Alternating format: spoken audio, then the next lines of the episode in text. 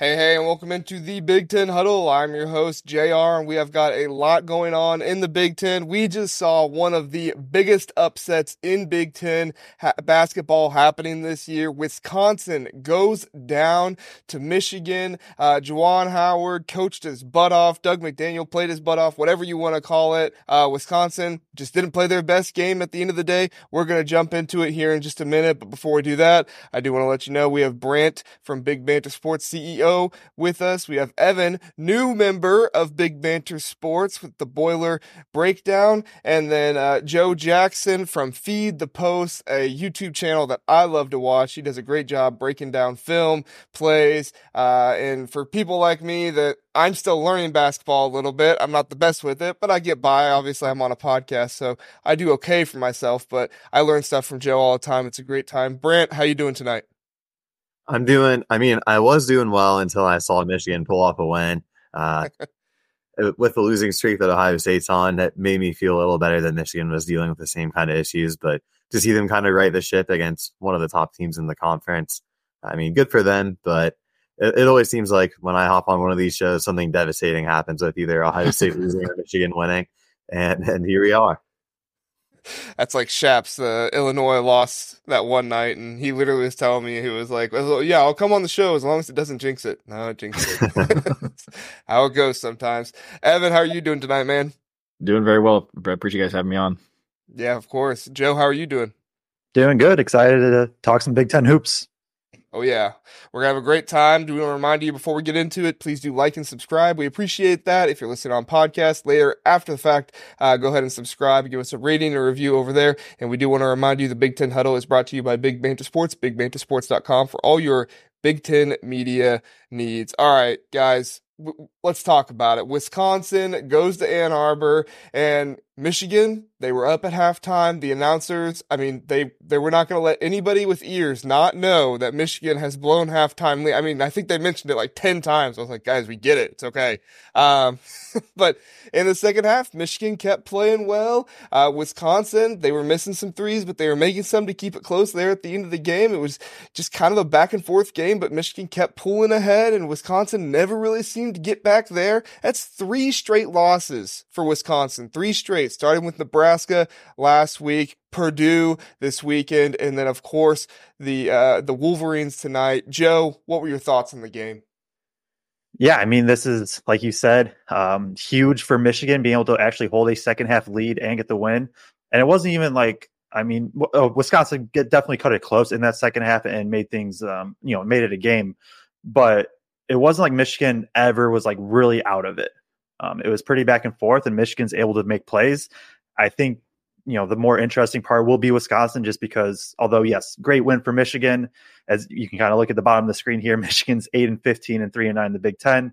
Good win for them, and th- there's some Juwan Howard talk, I'm sure, with that. But Wisconsin is the one that it matters more, and I think this is kind of the game where it shows, like, one, just how important A J. Storr is. He was cu- he started off really well. Um, and had some moments in the second half, but I think that that period late in the first half, he was really quiet.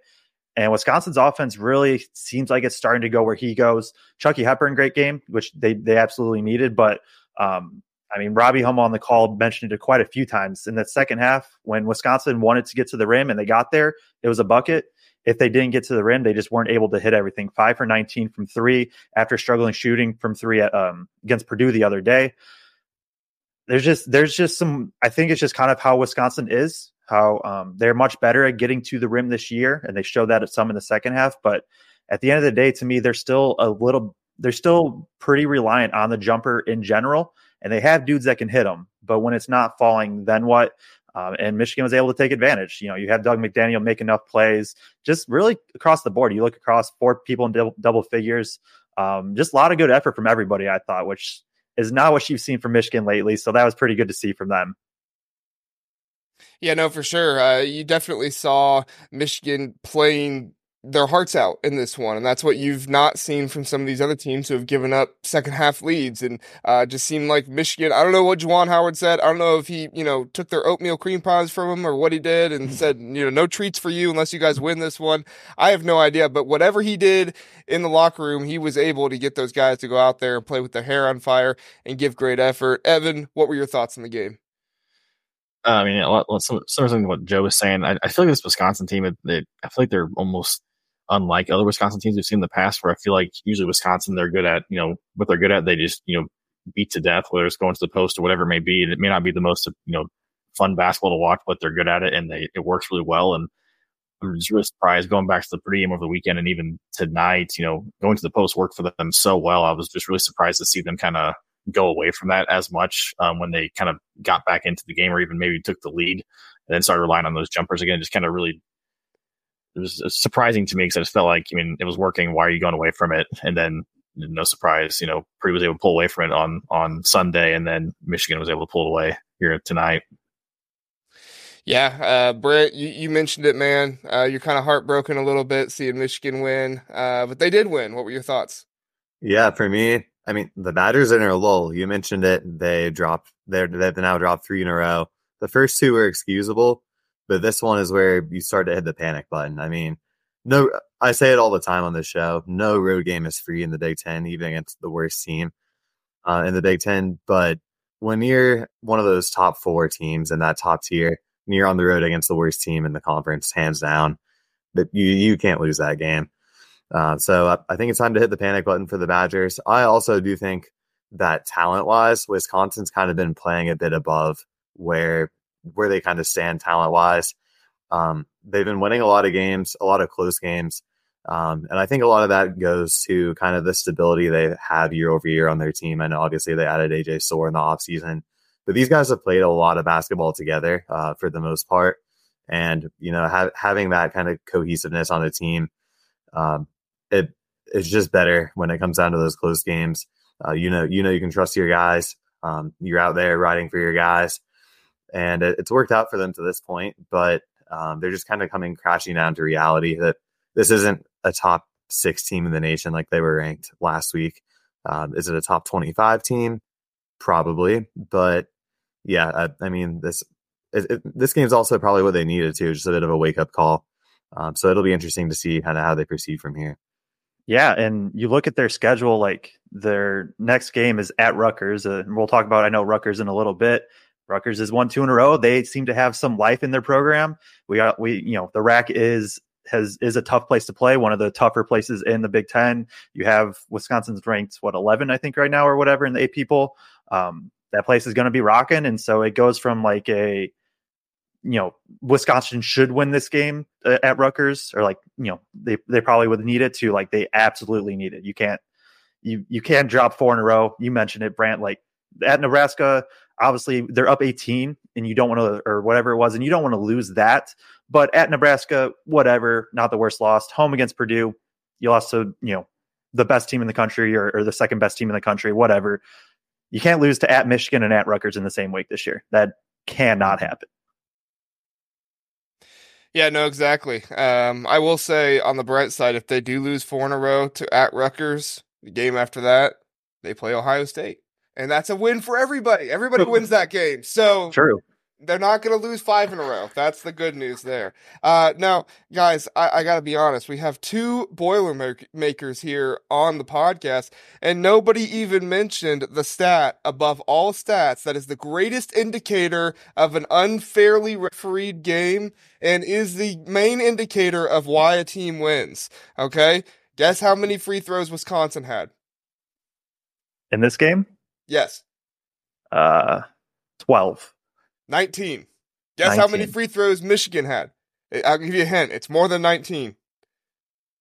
twenty-six. twenty-five. You were very close. Good job. That's that's what it is, guys. That's what yep, it yep. is. Um, you know, Michigan shot more free throws. Obviously, they had the refs in their back pocket. Uh, you know, so that's right, Brant. Am I right? I mean, yeah, I mean that, that's what I'm seeing all over the place. You hack, you hack Edie so many times. He gets to the free throw line more than anybody else, and bang, that's how they win game. Yeah, that's how they do um, it. Yep.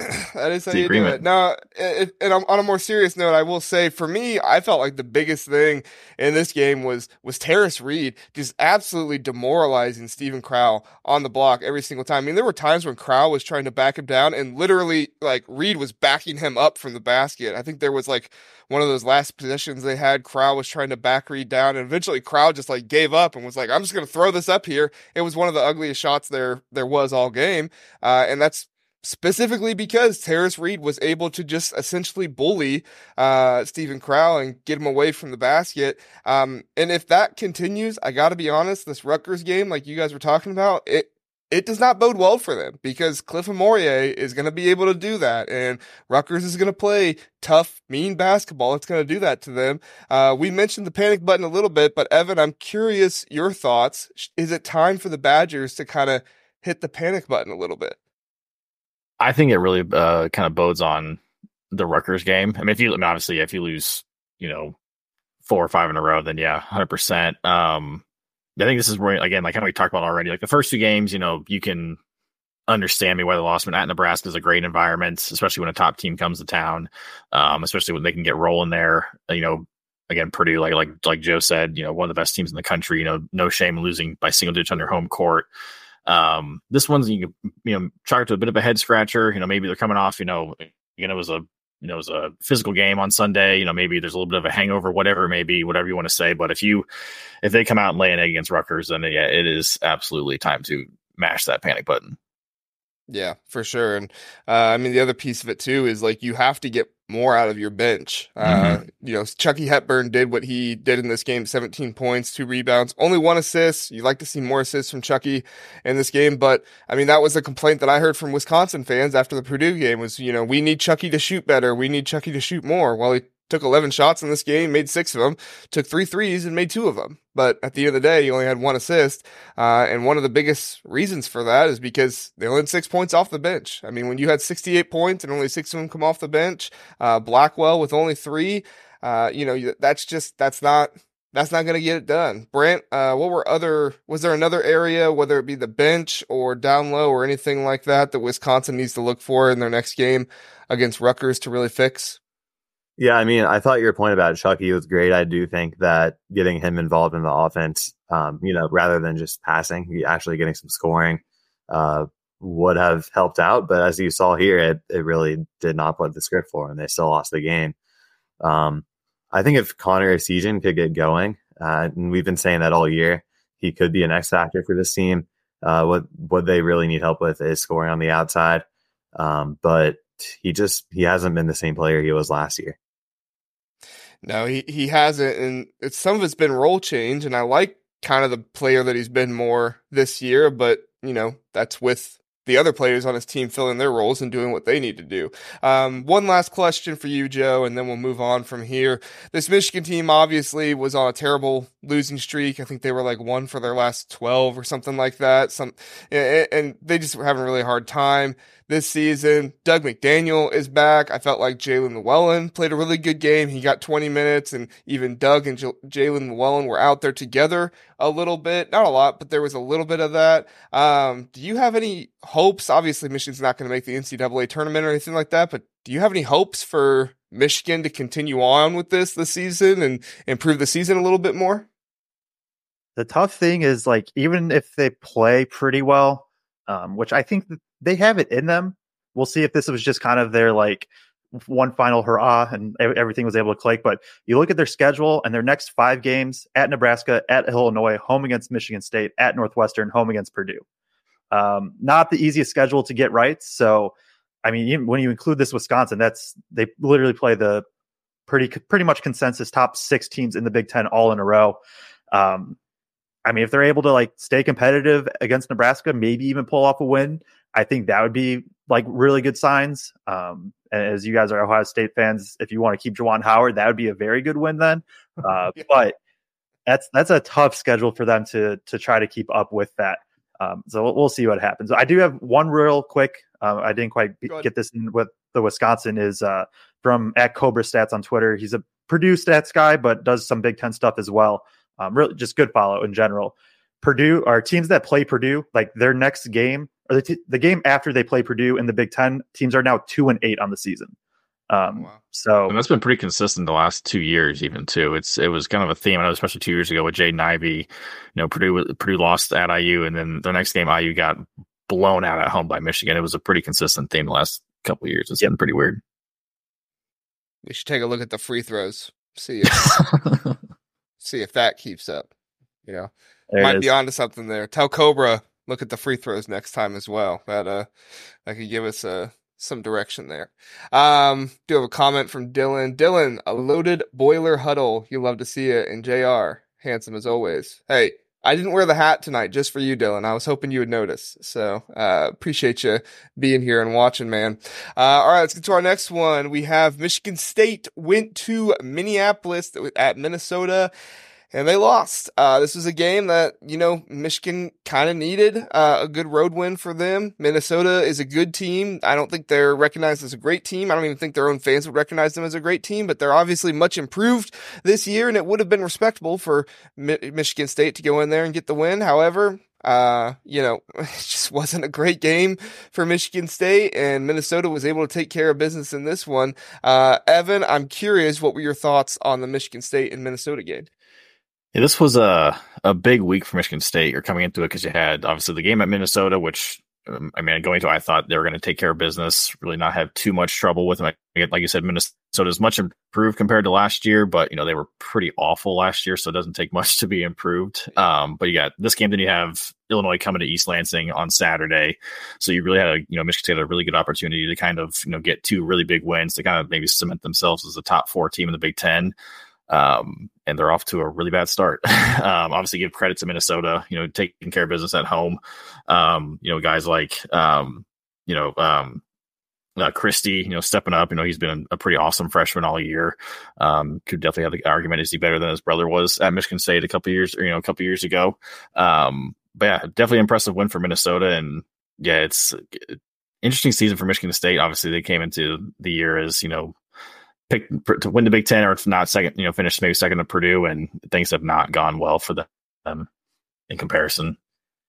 Yeah, I mean, Tyson Walker has been everything that you would want, uh, but the been their only thing sometimes, yeah, right. Like that's the only thing though that they yeah. Um, they've had some other guys show up. Hall, you know, Malik Hall has been okay from time to time, mm-hmm. and uh, Akins has been has been fine from time to time. But it's the issue of the inconsistency and them not really showing up. It's funny because at the beginning of the year, I said Illinois needs to be more consistent, um, and it's kind of like flip flopped. With Michigan State is now that kind of inconsistent team that's not really able to do what they need to do, and Illinois, while they're you know, struggling by their standards right now, uh, you know, they, they are not really so much the same way. Now we'll see what happens with them and Northwestern tonight. So I might eat those words, but, uh, it's going to be interesting for sure. And I think you're right, Evan. Cam Christie, uh, very underrated freshman in, in the Big Ten this year. He's one that does not get enough credit, I think, for how good he's been, and he's really just he's changed this Gophers program mm-hmm. in a good way. Um, Brant, what what are your thoughts on this game? Yeah, I mean, for me, uh, Michigan State just doesn't really have a dog mentality, in my opinion, and it comes down to, I mean, Tyson Walker, I think, does. He can hit big shots, but when it comes down to um, all all the supporting cast, like you said, you just don't have guys who are, it really seems like you're giving their all and can can do things that that that make it a winning program. Uh, A J. Hoggater is a guy who comes to mind that just isn't playing up to preseason expectations. Um, and he was a guy, you know, as a senior point guard that you really expected to um, to have this team. You know, they were top five preseason for a reason. And he was one of those pieces that you really expected to, to have a good season. Uh, back to Cam Christie, though, I, I'm going to put my foot down on the fact that he should be the Big Ten freshman of the year. And I, I don't th- I mean, It, Indiana fans will tell you it should be McKenzie. Uh, I think they're wrong. I think Cam Christie has done a lot more for Minnesota than McKenzie Mbako has done for Indiana. Um, that, that'll be interesting to see, you know, how that race kind of unfolds down the stretch. But the things he's done for Minnesota have really been insane. Like, uh, you see Minnesota there with six conference wins this year. I expected them to have half of that for the entire year. I, I, I mean, This this team was horrendous last year, and it didn't seem like that they did a lot during the offseason to change that. But I, I underestimated Ben Johnson. He's come out and his guys play hard every single game. They may not be the most talented team in the conference, but you know you're going to get a hard-fought game from them. And that's a lot more than you can say for some of these Big Ten teams. Yeah, if the uh, Big Ten tournament started today, they get the double bye as the yep. four seed. Yeah, which is wild. Yeah. Insane. Which is the credit to what Ben Johnson's done. Um, mm-hmm. I questioned some of the offseason moves. I didn't. I didn't know if I trusted Elijah Hawkins making the jump from um, uh, Howard. He went. He was at Howard last year. Make the jump to a Big Ten team. He's been good. He's um, limited the turnovers in terms of like where he was at last year, where it was almost just like a one-to-one type thing at times where, yes, he might have eight assists, but it was also seven turnovers in the process. Um, he didn't have like his best game yesterday, but still six assists. He's somebody that, you know, when Minnesota needs to something to be created, they can at least just throw it to him and, and run a pick and roll, and he'll be able to find a dude. Now you do surround him with shooters in Christie and Mitchell, um, especially Christie, who's just been phenomenal this for a large chunk of the season. Dawson Garcia is playing as a top ten-ish player in the conference, um, at least all Big Ten level for sure. And then Ferrell Payne has his moment. He's kind of like Payne's like Terrance Reed to me, where it's just you have some of these flashes and you're just like, man, he could be so good. Um, isn't there every game, but when the flashes are there, it's like, man, the, the dude's talented. Uh, just you know, six nine, moves insanely well. Um, and then even you get, you know, you get good energy off the bench now from Parker Fox, and they're not, I don't think Minnesota's a deep team at all. I, I think they're, you know, they trust six to eight guys on any given night, but Parker Fox has been one of them, and, and good energy, is able to score. Um, and it just seems like last year when like I was kind of recapping the season and I was thinking of Minnesota, I was like, what, like, what was their identity? Like they just didn't have one. They, I don't think they knew who they were. Ben Johnson didn't quite know what he wanted to do. They have more of an identity this year, I think, especially offensively of, you know, running more pick and rolls. You have your shooters, and then if you need to, you just have Garcia try and go get you a bucket, um, and, and he can do it in a variety of ways. So uh, just more of a, a true identity this year. They're, you know, um, pretty solid defensively too. I, I think they do a good job of at times just mucking up the game if they need to. They can play a little bit faster. Uh, I think they're pretty adaptable, which is, which has been important for them too, but yeah, credit to Ben Johnson, who like we'll see how this rest of the season plays out, and, and they have a couple tough games um, coming up too. But Ben Johnson will have a legit case for for Big Ten Coach of the Year, and if it's based like last year's voting, then it should be Ben Johnson over like Matt Painter. Yeah, I mean, uh, if we're if we're being honest here, and I don't, this might upset some Michigan State fans for me to say this, and that's fine. Whatever, I've made fans mad before, and you'll get my mission mentions and tell me how stupid I am. Whatever, um, but. Like Minnesota and Michigan State, in my mind, should be flopped, like flip flopped. Like Michigan State is having the season that people perceive Minnesota to have, and Minnesota is having the season that kind of people perceive Michigan State is having, because people look at Michigan State and say like, oh yeah, this is a tournament team. I've said early on, this isn't a tournament team. Michigan State's not going to make the tournament. I know people are still saying they are, and we just had a guest on, Ryan, last time, who said he thinks they for sure, or for sure, he thinks they are going to make the tournament. And I, I just, I don't see it. I don't see them being able to get the wins. I don't see them being impressive enough. The only way I see them getting into the tournament is if they're on the bubble and they just like do Tom Izzo a favor to keep like the tournament streak going, which, you know, we can, you know, talk about all those things, but, um, and, and one of the biggest reasons why is because the numbers don't like Minnesota as much. Minnesota is, um, seventy-third in KenPom. Their offense ranks ninety-ninth and their defense ranks seventy-eight or not seventy-eight, forty-eighth. And so it's like when you only have one side of the ball inside the top fifty, you're, you know, you're not doing as well when in fact, I think Minnesota's just the better team. I, I don't think they're the better coached team, but at least in this game, I felt like Ben Johnson coached a better game than Tom Izzo did. And, um, you know, like I said, it's not really something that people are going to take into account right away, but I think, I think that's what we're looking at here, where this Minnesota team is better than Michigan State this year. And people need to start realizing that they probably have a better chance of making the tournament this year based on play alone and not like, you know, thoughts of, you know, coaches and things like that instead of Michigan State. Uh, is that crazy to say, Brant? What are your thoughts? Yeah, I don't think that's crazy to say at all. I mean, you just saw Minnesota go out and outplay them and just kind of prove on the court they're the better team, given they were at home. But that, I mean, the game was right there for Michigan State's taking, and they didn't take it. Um, I, I think Minnesota is the better team at this point.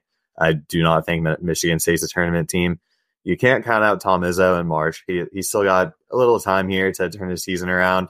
But at the same time, we've seen all these legendary coaches kind of fizzle out and retire over the past few years. Uh, and Tom Izzo, it just seems like, is the next one up. Um, I'd be honestly kind of surprised if we saw him back at Michigan State even next season. I think this could be his final rodeo potentially.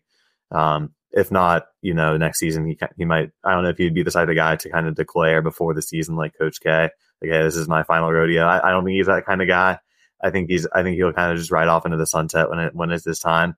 And I I could see it being this year. You know, with N I L, Michigan State hasn't really been a team that's been in the transfer portal getting a lot of guys.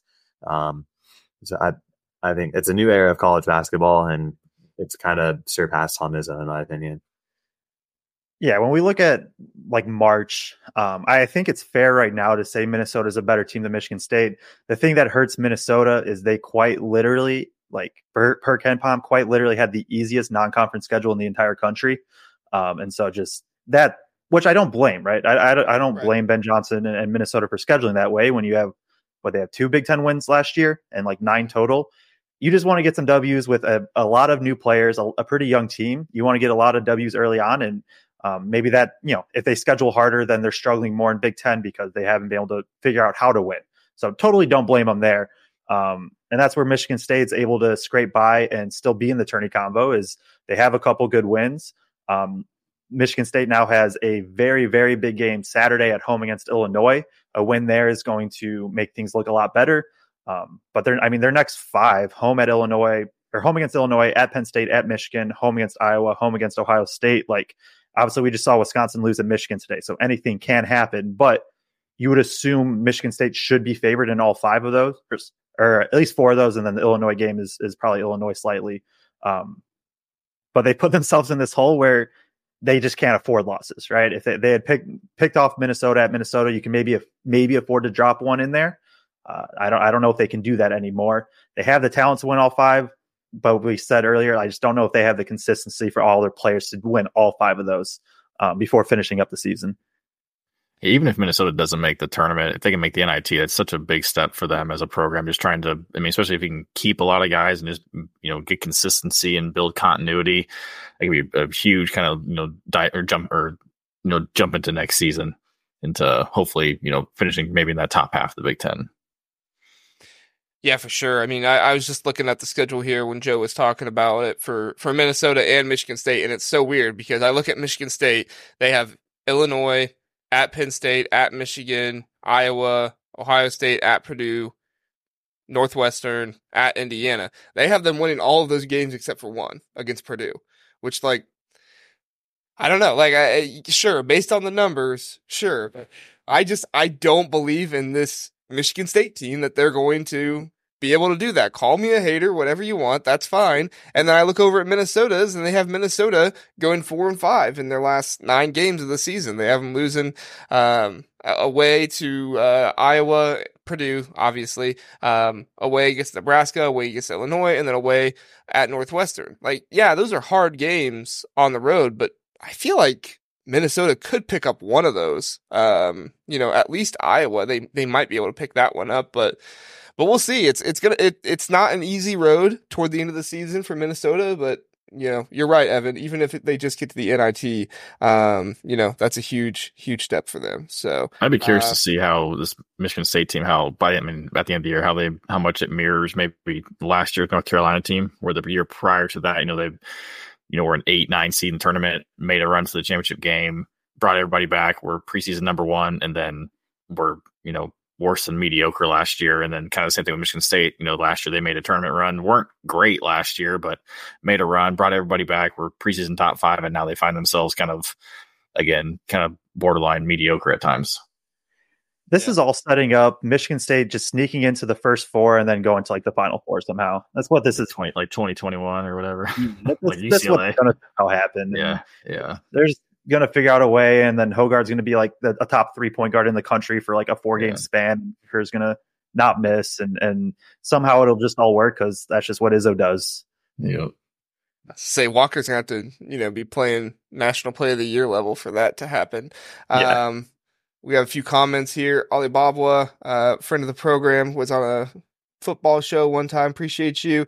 Uh, Minnesota is currently fourth in the Big Ten. Yes, we, yes, uh, that won't hold, but it's impressive. No, I don't think it'll hold. Obviously, you know, like we talked about the schedule there, but I, I could see them finishing in the top half of the Big Ten, um, which for them would be awesome based off what happened last year. Uh, casual Big Ten, Kent, Parker, Fox, emphasis on the X factor. Yes. Yeah. I wasn't even the one that mentioned him, Kent. So there you go. Somebody else mentioned him. That's a huge step. And then Sonny, Sonny, I'm glad you brought this up. I do want to talk about this. So Michigan State is twelve and two at home. Only losses are to Wisconsin and Arizona. All right. Yes, I think that's important to look at. However, look at who they have beat at home. Maryland, Michigan, Minnesota, Rutgers, Penn State, Indiana State, Stony Brook, Oakland.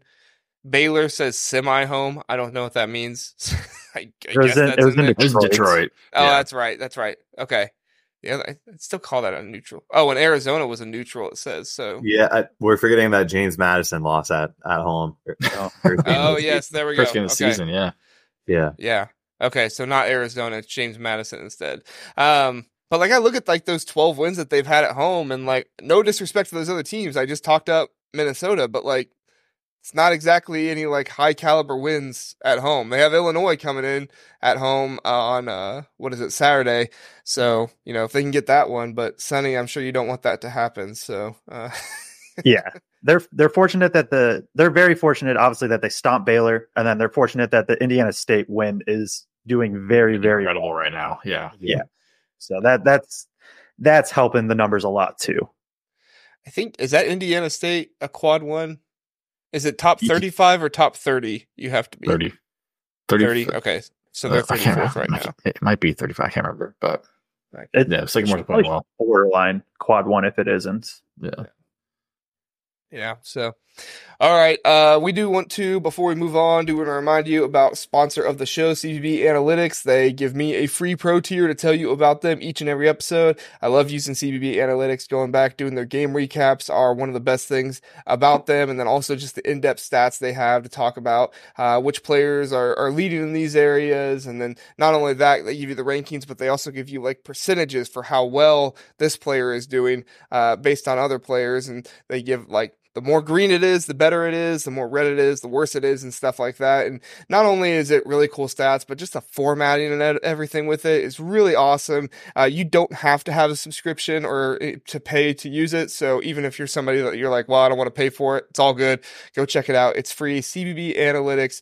Uh, they'll get you right. And uh, like I said, a lot of fun stats and things like that for you to look at. All right, guys. Had another team go in and uh, win on the road. Rutgers takes it to Maryland. Uh, I gotta be honest, there was very little offense in this game. Uh, fifty-six to fifty-three. I think I looked up at one time and like the first half was almost over and nobody had even scored twenty yet. And I was like, yeesh, here we go. But two strong defensive teams. Rutgers was a- able to uh, start pulling ahead a little bit and Maryland was able to bring it back, make it close. But Rutgers was obviously able to take this one. Uh, Joe, I'm curious, what were your thoughts on Rutgers beating Maryland? Yeah, I mean, I was this was being billed um, as just going to be a rock fight, and it was. Rutgers and per Kempom, what are, I think right now three hundredth in offense, second in defense. Maryland's like one hundred ninetieth in offense and sixth in defense. Uh, neither of these teams have capabilities of scoring the ball at times, and they are both very elite at not allowing the other team to score. Like this was, it wouldn't have shocked me if this game stayed under one hundred points total. Uh, some free throw stuff at the end, like kind of pushed it over the edge. But um, I, I think in a lot of ways, it's it's telling um, for Rutgers. This is their second game with Jeremiah Williams. They are now two and zero with him, and he has provided a huge spark for them. Uh, fourteen points, five rebounds, and just in an offense like Rutgers, where like. I mentioned with Minnesota how last year I just didn't know what their identity was. Like I have no clue what Rutgers at times even wants to do on offense. Um, just it, they don't really they don't they just don't have that guy like you know a Geo Baker from before or even last year. Like you had Caleb McConnell that could get a pull up. You had Paul McKay who Mulcahy who could essentially do what is now coined as booty ball. Um, you had Cam Spencer who could knock down threes. Yeah, Cam Spencer. I forgot yeah. about him exactly. Yeah. now it's like Jeremiah Williams is that guy, at least in these two games, that has been able to create for himself. He has that energy to him. He's kind of, honestly, offensively is what I think people were wanting from Derek Simpson this year, is kind of what it's felt like in this short sample size. Um, really scale, really skilled with the ball. And he had no assist in this game, but I know his his prior years uh, was very good at facilitating the ball too. It sucks that the N C double A just dragged their feet with, because um, I, I, he was not playing. I think it was like a, I don't know if it was gambling or something like that. Um, but they just took forever and and basically ruling him eligible. He's been ruled eligible for two games. They look a lot better. Um, obviously it's too late now, but looking at next year when they do bring in and Harper and uh, Ace Bailey, Jeremiah Williams should be a good fit alongside them. Flipping to Maryland, this is just like the most Maryland game ever. Of like, Julian Reese had a good game. Jahmir Young did not have a good game, um, but he still was able to get something. And then they got absolutely nothing from everybody else. And that's just that's just been the story of their season. I was super high on them coming into the year, so I'm I'm uh, pretty sad to see them play the, the way they are. But two of eighteen from three, and both of them come from Jahmir Young. Like, you're just not going to win many games, even if it's against Rutgers. You're just not going to win many games that way. No, yeah, for sure. Um, Jahmir Young, it's so wild because, yes, you know, he shot three for seventeen. So obviously it wasn't a good game. But if you just look at like the points and rebounds, he had a double double, you know, sixteen points, twelve rebounds. Uh, but, you know, he, you're just, you're not going to be able to win when, when Jahmir Young is not efficient enough. Uh, I don't know how you go three for seventeen other than like you are just your entire team's offense and you just have to keep shooting because you know that even though you're three for seventeen, you're still the best option to score out there, uh, because nobody else really is. And that's, uh, that's hard for them. A uh, quick stat before we move on here, cause I found this earlier today. Uh, you guys want to know who the only two teams in the Big Ten are to win two back-to-back away games this year? One of them's Purdue, obviously, and Rutgers. And Rutgers, Rutgers just won back-to-back away games at Michigan, at Maryland. Um, they are projected to lose like all of their games except for two the rest of the season. Uh, but still, like, hey, we got something that only Rutgers and Purdue has done in the uh, in the conference. So, you know, that's pretty impressive. Brant, what were your thoughts on the Rutgers win over Maryland? Yeah, I mean, my number one takeaway was exactly what Joe said about Jeremiah Williams. Uh, for Rutgers, it feels like, I mean, it's all about twenty twenty-four, twenty twenty-five for them. This season's kind of a wash. They're not they're not going to make a tournament. They're not probably going to win too many games the rest of the year, like you just mentioned, J R. But for them to go on the road and, you know, kind of shut down Maryland completely and just play to their their brand. Steve Feichel loves the defense. He he. There's not too many players who can put the ball in the hoop on, on this team this year. Uh, but to go and do that on the road and a tough place to play and get the win, definitely impressive, especially with the kind of season they've had so far. Uh, and then, yeah, just the emergence of Jeremiah Williams. Um, the one thing I was really interested to see about Rutgers going into next season, uh, you know they've got the two superstar freshmen coming in, but who's going to be alongside them? Because you can't just stick a bunch of freshmen out there and expect it to gel and just be one of the top teams uh, in the conference. But this guy is going to be Uh, he'll be a, a senior. I'm not sure how many years of eligibility he has left. I know there's some kind of weird things with transfers and injuries with him. Uh, so he's definitely going to be one of the older players on their on their roster next year. And to just even get him out there this year and kind of gel with some of the guys who they have right now, um, definitely a good leg up for, for them going into next season. And he, he just he seems like he'll be the perfect fit with those two freshmen coming in next year. Yeah, I was just looking at that up when you were talking, Brant. The guards, Davis, Simpson, and Williams will all be back. Um, but I don't know if there's any kind of COVID stuff going on here, but Hyatt, Amorier, and Mag are all seniors. So unless one of them has some secret COVID eligibility that I don't know about, oh, which is so Amorier, Amorier and yeah, Mag have it if they want. Yeah. But um, I, I know Amorier tweeted at the beginning of the year, like, one last ride. And Mag, I think, almost didn't come back this year. He could come back, but uh, yeah, just yeah. for those. I, I know Amorier almost went to the N B A after last season. I know he was testing the waters there. Um, so, that, yeah, he's probably out. And then it just feels like a changing of the guard because these guys, you know, Hyatt, Amorier, Mag, they've, they've been in the program for years. And I, I doubt they kind of hang around as it's, you know, a new era of Rutgers basketball going into next season. Uh, just kind of my feel for the situation. Yeah. Mm-hmm. Plus, um, obviously, I assume some people will transfer out for Rutgers. Like, usually everybody's just going to have at least one or two probably. Yeah. But if nobody transfers out, they only have one scholarship open because they do have five incoming freshmen. Mm. So, yeah. Yeah, it'll be a very freshman team. Uh, J- Jeremiah Williams will be a senior, so he'll be uh, kind of the leader uh, with the experience, I guess, on that team. So it'll be very interesting. Uh, Evan, before we move on, what were your thoughts on the game? My thoughts more just in Maryland, about Maryland overall. Um, kind of like what Joe was saying, I, I was pretty high on Maryland coming into the year. Uh, I thought, you know, with what they brought back, with what they were bringing in, I thought they could be, you know, definitely compete for a top four spot in the conference. And they just have been probably one of the bigger disappointments in the conference, in my opinion. Um, I thought they were starting to turn around at the end of January. You know, they got two wins back to back, but then they've dropped two in a row now. And I think this one, you know, dropping a home game to a bad Rutgers team that almost, you know, maybe puts the nail in the coffin to any sort of tournament hopes they had, unless they can get, go on a tear at the end of the year. But um, yeah, just been a, just a total disappointment for them this year. Yeah, I mean, it's, we've said it before, but Harris Smith has been nowhere near the offensive yeah. production that you've wanted. Uh, Jordan Geronimo, okay defender, but you know he's bringing literally nothing to the offense. It's not doing just, what he did at Indiana, which is not a whole lot, right?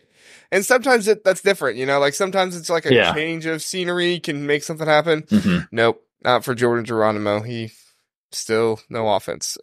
So he had a block in the game. So that's good. Yeah. But, all right, let's move on to the next one. Brant, uh, Ohio State. I don't even know if I should say anything or if I should just turn it over to you. Um, I'm mad. I don't like my team very much right now, and it's getting harder and harder to watch basketball games uh, where there is a team with from Ohio involved in it. What are your thoughts, Brant? Yeah, I I was actually I had the absolute pleasure of being in attendance at that game the other night. Oh my god, uh, I'm so sorry. Yeah, it. It, it wasn't fun. Let's just let's just leave it at that. Um, and I I I was there with uh, one of my buddies who's an Indiana fan, so he's he's kind of almost equally as frustrated with the way their season's going. Um, we're, you know, we we have that eighteen point lead. I turn to him and I say, "Just watch, J- just watch." and and little did I know, I, I spoke it right into existence. Um, I mean, I mean, come on, like. I don't even have words. I don't even have words. It, it's just ridiculous. It's, and I heard it on the on the the Michigan Wisconsin broadcast today. I forget who was calling that game, but they said losing is contagious, and it just kind of, you know, once you lose one and you lose another, it's just kind of within your mentality and it just starts to pile up. Um, and that just seems to have happened to this Ohio State team. You know, we're we're in almost every game, and we find a way to lose every single game. Right now, I forget if it's one and eight or one and nine in the last nine or ten games, but it's it's not pretty, and it it's it's really frustrating. Hey, we got a fisherman here with us. Which, by the way, fisherman, you are one of my favorite listeners. We talk about Ohio State in your in here like every time we talk about them, so you're like in the misery with me, and I appreciate it. Uh, Holtmann is broken after that presser last night. Yes, um, if you want to go watch a press conference of a coach who was very, very frustrated and holding back every ounce of anger that he had, um, to not like go at go at the media and not just go like scream at his players and fin- you know fist clenched the entire time. Um, it was uncomfortable to watch, but I did watch it, and yeah, he was man. I I, I don't know. I could feel the awkwardness and the anger and the fresh. I could feel it through the screen, and I wasn't even watching live, so you know. Like it wasn't even that, but uh, he's also saying, by the way, Ohio State is eight and twenty-four in Big Ten play in the last two years. Yeah, uh, these two years have just absolutely destroyed Holtmann's teams, and I, I don't, I don't know. On the bright side, Frank likes your background, Joe. So we, yeah, no, we it's, have that.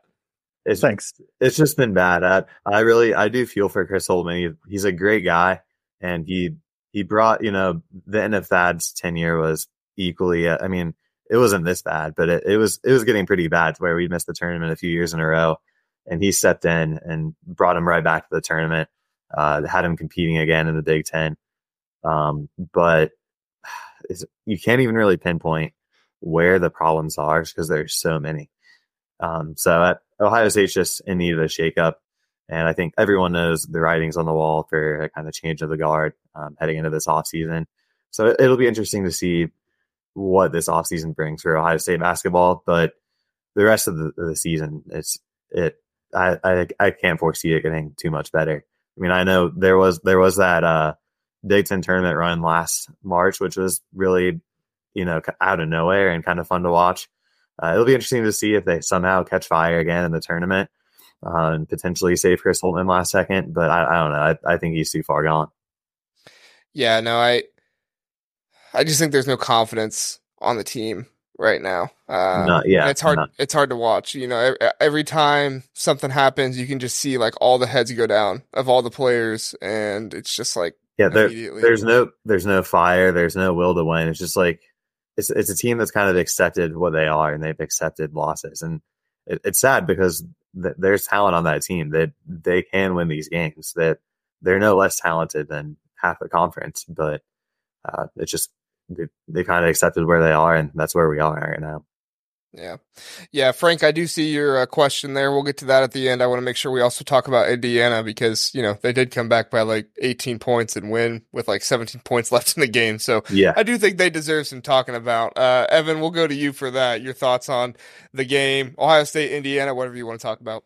Yeah, um, so my wife's an Indiana grad, so I've had the you can, I wouldn't call it pleasure of watching about every single Indiana game this year alongside her. Um, so it's funny to see like again the game was going on yesterday, and I try and we we try and keep our biases aside whenever we watch Steelers teams. And at one point early in the first half, I turned to her like, "This is an awful basketball game." Like Ohio State was up by like twelve, but I was like, "This is," as a basketball fan, I was like hurt to watch it because it just was not a good game.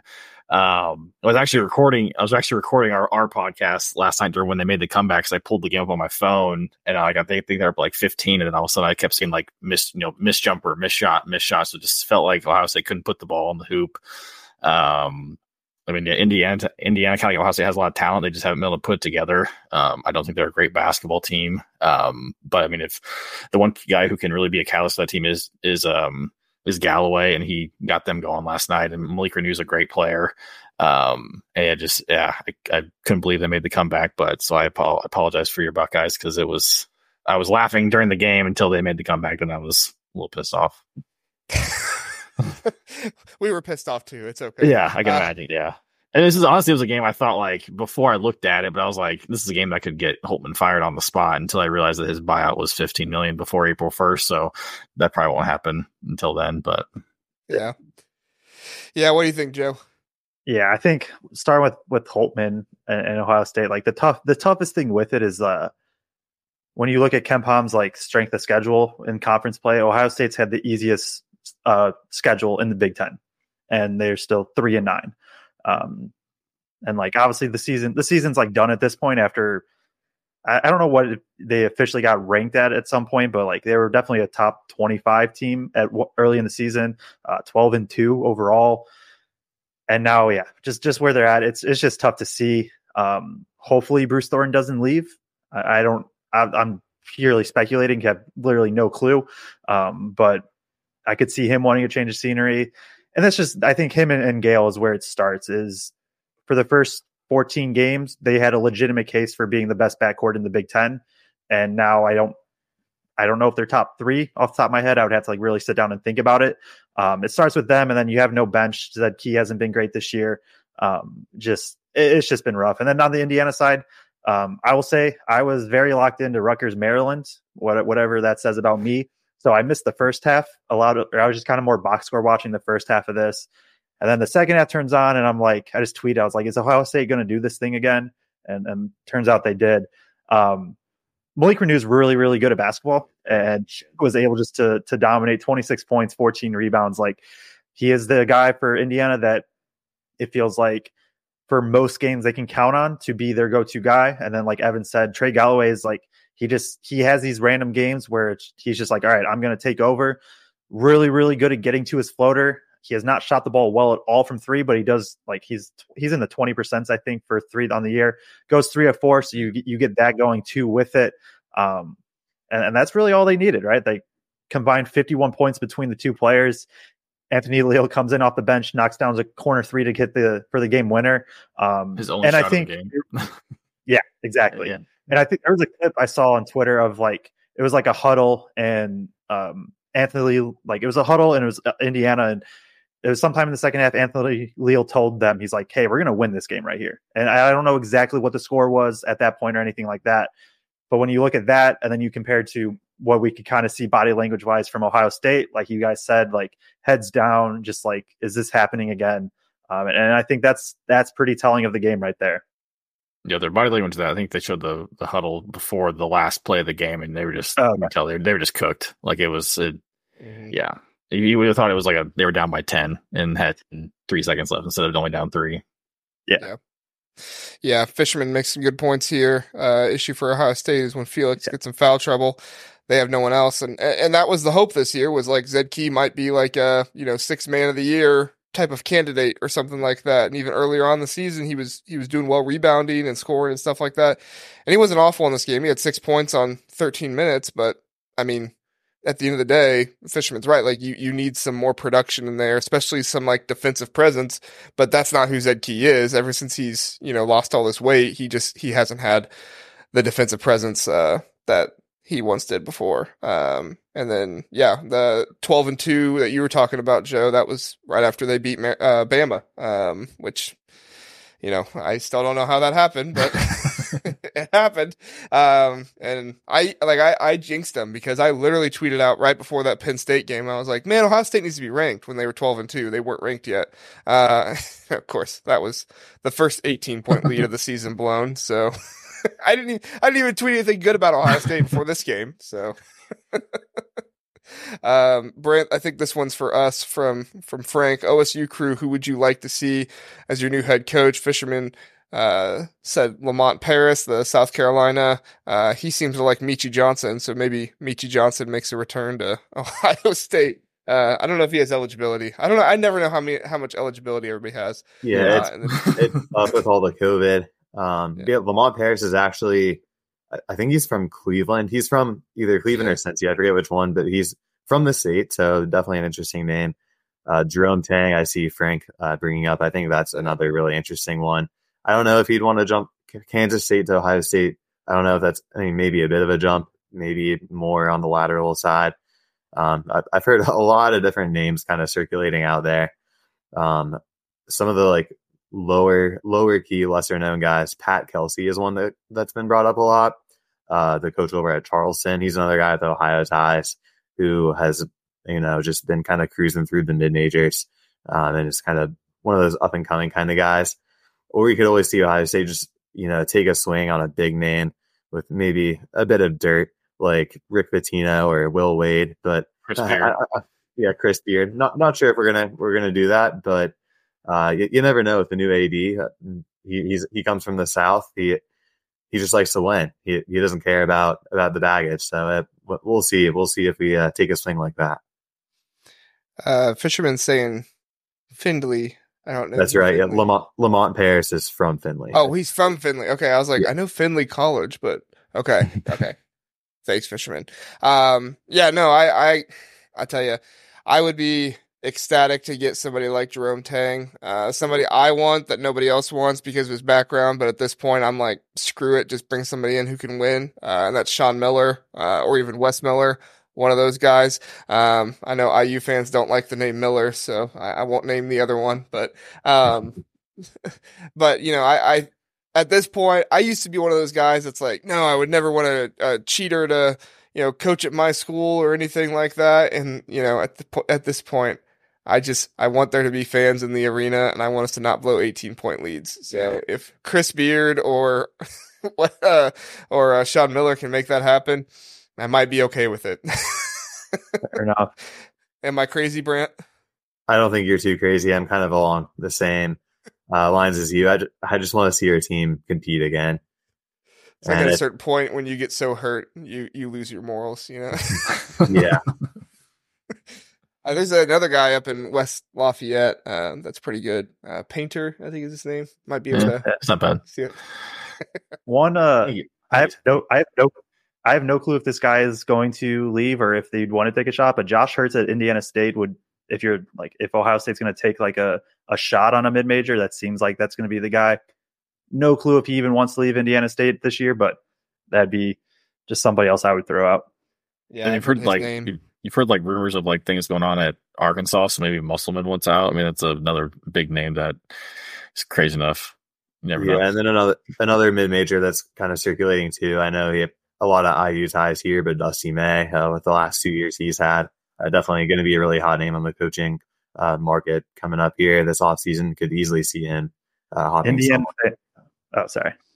Indiana fans would be so mad if he went to Ohio State.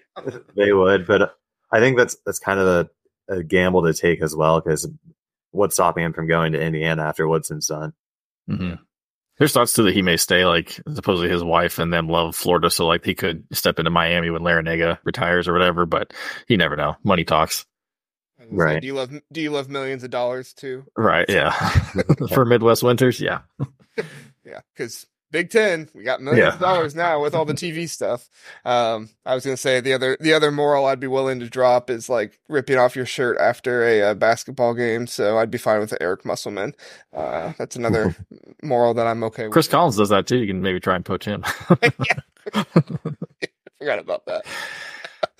Uh, and he hugs and he hugs the other team's players as he he does. Yeah. yeah, yeah, yeah.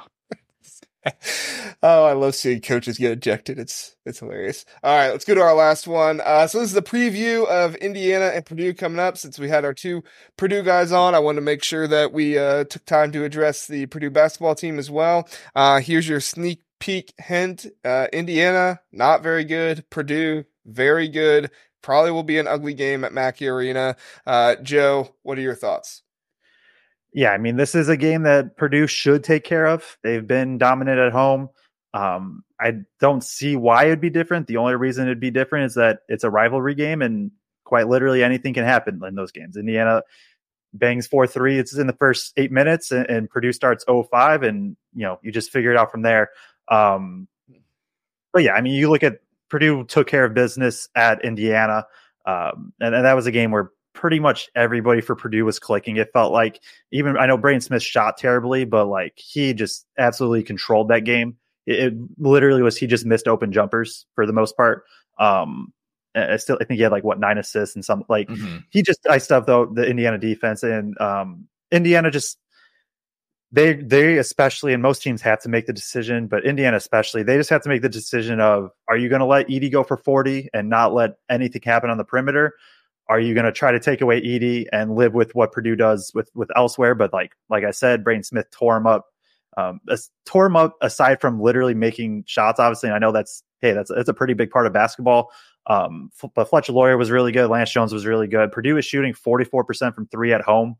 Like they're obviously, you know, they're, they're a top five shooting team regardless. But at home, everybody just knocks down shots. So uh, you have to make the decision. I, I would guess that you try to just let Edey do his thing, and, and he's he's had really good success against Indiana in pretty much all of his games, um, at least individ- on the individual standpoint. Like, I don't see why this would be different. Uh, for the Indiana side, Reneau has to just be better, and Purdue did a great job last game of uh, basically just making it so that way it was everybody but Reneau had to try to beat Purdue, and Indiana just, especially at that point, I, I think they've had McBacco looks better. Um, Trey Galloway has the potential to be like a guy that can go for twenty, like against Ohio State. Um, but Purdue did such a good job of making Reneau just basically not really um, a big part of that game. Only had eight points, and and they did a good job of taking away that like big to big pass by like they put Edey on Ware, they put whoever the four was on Reneau, and if they were going to double Reneau, it came from a guard, and they were basically saying shoot threes. If you hit them, well, we'll figure it out from there. And I U wasn't terrible, eight for twenty-four, but they, they would have to shoot, you know, they'll have to shoot way, way better than that if they want a chance in this one. Mm-hmm. Genuine question for, for you Purdue guys, just because I don't know off the top of my head. When is the last time that Purdue lost at Mackey? Um, I can find uh, uh, last I U year. Last, I U game last year? Yeah. I U game last year. So, yeah. It's, yeah, H- it's, yeah, Jalen Llewellyn went off. Yeah. yeah. Jalen Llewellyn went right. off. Yeah. That's right. Yeah, yeah, I mean, Jackson Davis game. And Mason Gillis almost got in a fight when they had their stare down. Yeah, yeah. Mackey, it, I think. Yeah, I mean, anything can happen, like you said. Uh, last time that they lost was actually this game, but very different I U team, night and day mm-hmm. from, from what we had last year. Uh, completely expect Purdue to wipe the floor. I'd, I'd say it's a disappointment if you don't win by twenty plus. Yeah, this game, um, I, I, I'm from Indiana. I grew up around this rivalry my whole life, so I hate this game so much, especially the fact that my wife's on the other side of it too. Um, but and so I always this game always makes me nervous just because of again it's a rivalry you never know. Um, and plus, I mean, Indiana went into Illinois not too long ago and played it really, really well. Um, so that gives me a little bit of reservations. But then I also remember that you know for the most part this year in games that you know have really mattered to the. The guys who have come, you know, everybody who came back from Purdue, like they played pretty pissed off. Um, you know, they lost at Rutgers or losing to Rutgers last year. They went into Rutgers and played pissed off. They went into Indiana and played pissed off this year and did really well. So I hopefully they remember that game from last year. And yeah, I think they, I think they should win by twenty plus. I could definitely see, you know, Painter calling off the dogs a little early. He's has a tendency to do that. Um, but yeah, I hopefully they can take care of business. And I was hoping last night's game would kind of put the nail in Indiana's coffin and just, they would come with their heads hung a little low, but they might be filling themselves a little bit, but hopefully Purdue can squash that pretty quickly. Fisherman saying, uh, Purdue, congrats on your regular season title. Um, Thank you. Yeah. So I think after the win against Wisconsin, as long as you do what you're supposed to do, it's safe. Uh, you are in control of your own destiny. Uh, so that's nice. Um, yeah, no, I think the, I think the part of this game that is interesting is like last year, I U had the players to be able to beat Purdue, and they were able to play in such a way that could beat Purdue. The issue this year is they don't, like, even though they have some of the same players, they don't have, like, the same tendencies and the same abilities to do what they need to do in order to beat Purdue, because Kalaware is, like, their only big guy who can make a difference down there. No offense to Peyton Sparks, but, you know, he's just not... he's not good enough to do that. Uh, and Malik Reneau, you can't get that guy in foul trouble. He's too, he's too important to the Indiana offense for him to get in any kind of foul trouble. And, uh, quite frankly, if you want to beat Purdue, you have to shoot the three ball really, really well and put pressure on them to guard the perimeter. Let's be honest. Mm-hmm. Indiana really stinks shooting the three ball.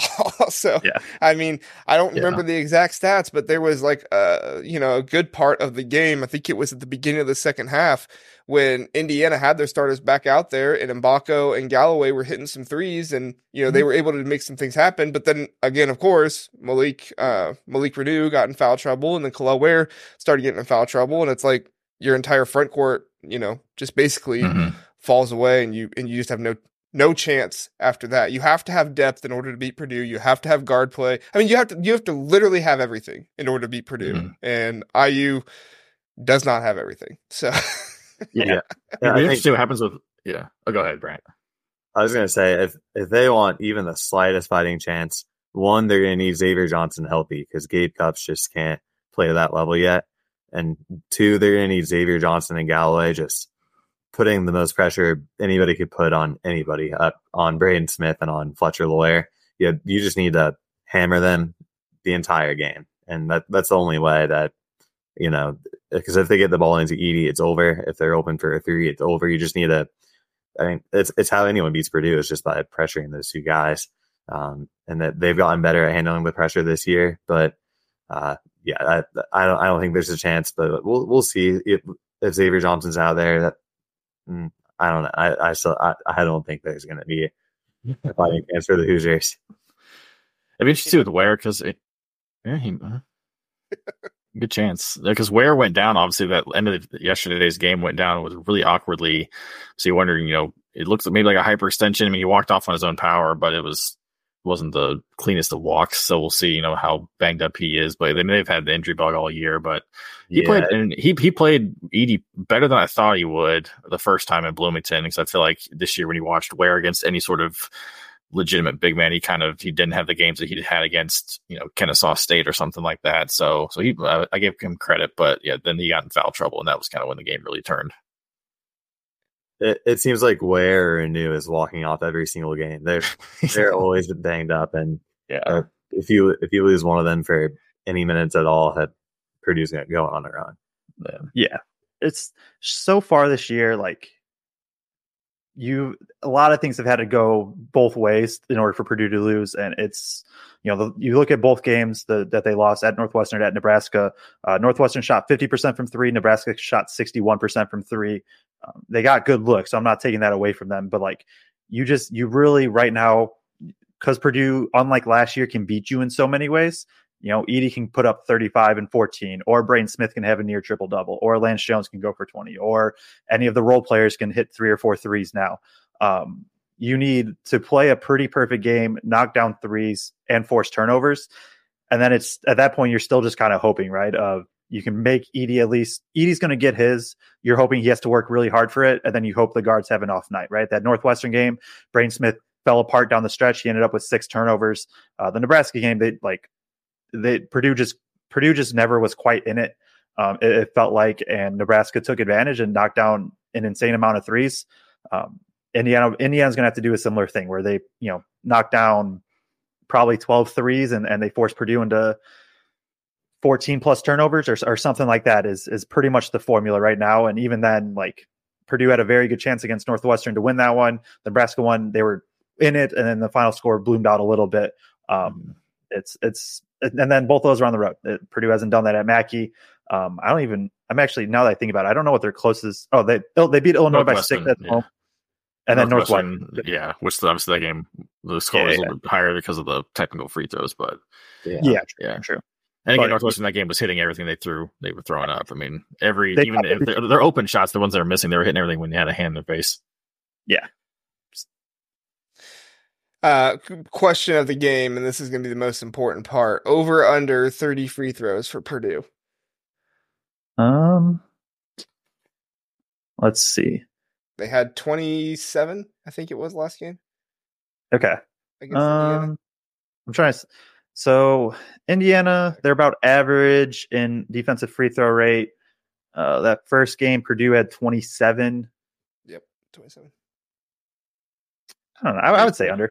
Probably at twenty. twenty-eight. My twenty-eight was my guess. Yeah. I was, yeah, I was going to guess like twenty-four, twenty-five. Because also I think this is just out of hand. And so like. Mm-hmm. I, I, like, think thirty, I think thirty is a great line. I could I could see it either way. It's fair. Um, but yeah, I mean, it the worst job in the world to have is being a Big Ten ref and reffing a Purdue game, just because, I mean, you you have to blow your whistle every single time Edey touches the ball. It's either him fouling or the defense fouling. There's just just the way he plays. He's so physical. He's so big. There's going to be elbows thrown. There's going to be hands thrown. Uh, people are going to reach. And you can't call them all because you can't just stand there and blow your whistle all game. So it's it's a tough job, and people people get really upset about um, you know the calls they make. But at the end of the day, like, what are you supposed to do? I said at the last episode um, on Sunday, I said we're no longer going to be talking about fouls when we cover Purdue games because it it's just so toxic. And at the end of the day, like, what the, the arguments people make are not usually that valid. Um, That yeah. I had a guy comment on the video and say, uh, "What what do you guys have against fouls? Like, what the heck? You you guys got to talk about fouls. That's what that's a part of the game." And I'm like, "Well, I don't want to talk about it, so it's not happening." I do need to go through though and figure out how many Big Ten games the winner who was the team who shot more free throws. You got to figure that out. Uh, yeah. Indiana shot shot nine um, last time they played Purdue to Purdue's twenty-seven. So you know. We'll see I mean, if that's they part of what Purdue ten. Does. Yeah, we'll see if they can get over ten. All right. Uh, good breakdown there. Uh, any more thoughts on Purdue, Indiana before we end it here? Um, no, that should be a good game. Should be a pretty, should be a very good environment as always at Mackey Arena. So, um, yeah, I'm, I'm excited for it. Mm-hmm. So everybody's picking Purdue to win, I assume. Yeah. Yeah. Yeah. Nobody's stupid. All right. Well, that's what we got for this episode. Thank you, everybody, for joining us who was watching. Thank you to you guys. Oh, uh, go ahead and tell people where they can find you at uh, if you have a podcast or a YouTube channel or anything like that. Joe, why don't you start us off? Yeah, you can follow me on Twitter at Joe Jackson C B B. Um, lots of I do a lot of like film breakdown and things like that, specifically in the Big Ten. I have a YouTube channel called Feed the Post, where it's more like long form video content of, you know, different game, uh, go through some plays kind of thing going on there. So those are, those are the places you can find. Awesome. Evan. Yeah, I do. A, I co-host a, a Purdue podcast called Boiler Breakdown with two of my good friends. Um, we've been lifelong friends, lifelong Purdue fans. Uh, you can find us at, at Boiler Break Pod on Twitter, Instagram. Um, and then my personal Twitter's at uh, et underscore web. I do most of my tweeting from our Boiler Breakdown podcast, though. So unless you just like retweets of Purdue and music, you can just might as well just follow the, the Boiler Breakdown podcast. There you go, Brett. Yeah, and then for me, uh, kind of the same as Evan. Don't really do much tweeting for my personal, but you can find. Uh, Big Banner. I'm I'm the founder and C E O of Big Banner Sports. Find us at Big Banner Sports over on Twitter, uh, Instagram, TikTok, uh, really wherever you find your socials. We, we've got it up there. Uh, parent company of podcasts such as the Boiler Breakdown and the Big Ten Huddle. Uh, and then check us out on our website over at big banner sports dot com. Uh, lots of great blog ca- content and uh, just you can find all the podcasts that you need over there um, within the Big Ten. Very good. Oh, and one more thing. Uh, next Sunday is the Super Bowl. So, uh, my wife is a big Taylor Swift fan. So we have a Super Bowl party Same. that she has been planning. Um, you know, the only time in my life that my wife has ever planned a Super Bowl party. Um, it'll be interesting to see. I've seen like Instagram videos of like girls planning their Super Bowl parties. And I gotta be honest, it's not, not what I, uh, normally go to for Super Bowl parties. So. So we'll see what it's like. Uh, so we will not be podcasting next Sunday night. Instead, me and Kent will be on on Monday night, and we'll be, instead of like recapping games, we'll be doing like some uh, end of the season award predictions, stuff like that. We'll go through transfer of the year, freshman of the year, uh, all Big Ten, those kind of picks, and uh, give some of our own preferences, and then also what we think the media and stuff like that will do. It'll be at nine o'clock next Monday Eastern time. Uh, come join us for that. And if you're in the comment section, uh, we'd love to hear your thoughts as well. So thank you everybody for joining us. Have a great night. And uh, thank you guys for coming on the podcast. See ya.